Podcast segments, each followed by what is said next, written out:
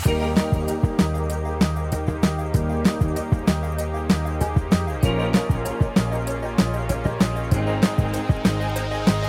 it's Mike Stiles, and this is This Week in the Metaverse, your weekly newscast that keeps you up to date on everything that isn't real and yet is. It's January 2nd. Happy New Year, unless you don't believe in the concept of years. Let's find out what happened around the metaverse this week.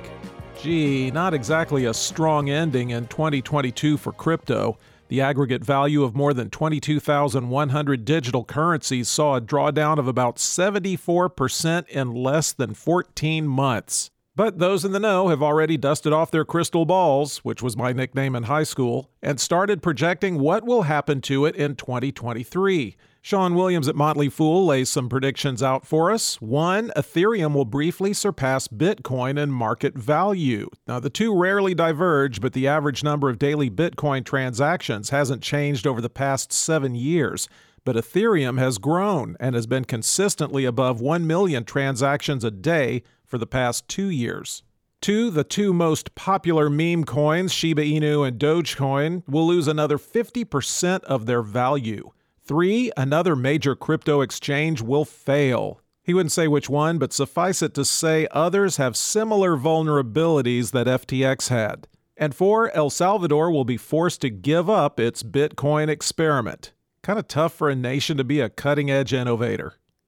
How do we know things might be choppy for metaverse acceptance going into 2023? Well, if people were really interested in the metaverse and maximizing all that it can currently do, they'd be buying a lot more VR headsets, and that just ain't happening. Me, I don't even like to wear hats. Even with Facebook changing its name to Meta and going all in on the metaverse, the public just wasn't intrigued enough to shell out for the fashionless faceware. Not only did sales not go up, shipments actually slumped more than 12% year over year globally in 2022. In the US, headset sales have fallen 2%. Meta's Reality Labs has lost about $16 billion since the start of 2022. You'd think that would make Mark Zuckerberg just a hair nervous, but he continues to believe in investing in a metaverse platform he thinks could earn hundreds of billions, if not trillions of dollars in the future. Plus, Meta says it's not surprised sales are down because there was a boom during the pandemic. Still, a survey of almost 10,000 teens earlier in 2022 tends to disagree. It showed half of them were uninterested in the metaverse. But okay, let's say the metaverse is going to work out after all, even if it's not Meta that successfully pulls it off. Entrepreneur Zayshat Gabrielianov wrote about five trends that will shape the next 10 years. Here we go again with the numbers. One, virtual content creation especially an expansion of the use of 3D modeling creators have used for decades as customers migrate to 3D spaces. Two, metaversal education. Kids are used to digital remote learning now, and Minecraft even has an educational platform for distance learning. So look for new studying platforms and courses to appear. Three, virtual social and music events. In 2020, Travis Scott broke Rod Stewart's record for most people attending a concert.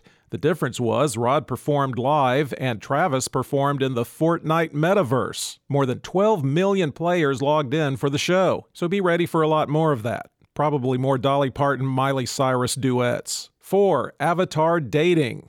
Yeah, it's just what it sounds like. Apparently, we've improved on love. And 5. Metfluencing, which is brands tapping into influencers to work their brainwashing magic in the metaverse.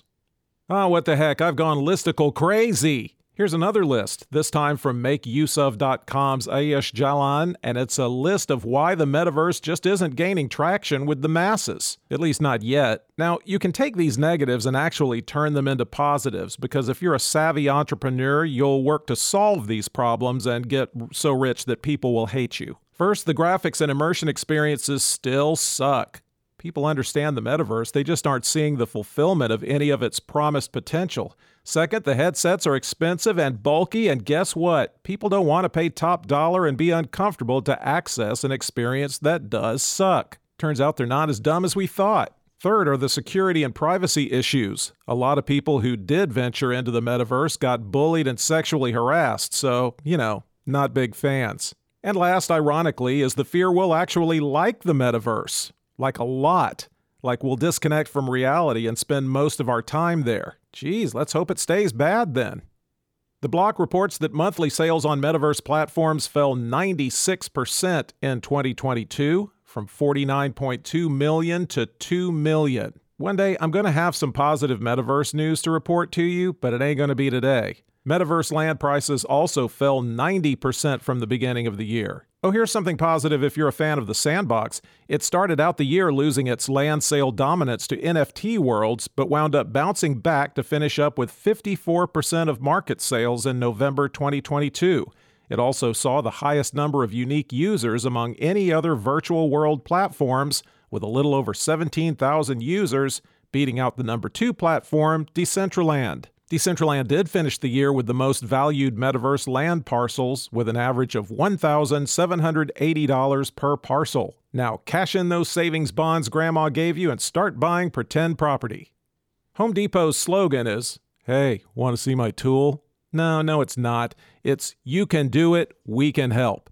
And now they apparently want to help in the metaverse. Chris Fuhrmeister at the Atlanta Business Chronicle says the company's sales have soared thanks to high demand for home renovation projects. See, when you're a prisoner in your own home because of a global pandemic, you want new countertops. Now, the top dogs at Home Depot are thinking people will want to fix up their virtual properties in the metaverse, too. They've been busy building trademark documents that cover things like virtual assistant software, NFTs, and some downloadable coupons and rewards cards. They may also want to operate a virtual store to sell virtual and real world goods and let people use software to visualize home improvement projects in AR, whether they do that just for fun or to plan a real world project, none of which are guaranteed to be up to code. That's all we have for you this week, but since this happens every week, please go ahead and subscribe and listen often. And we'll be back next week.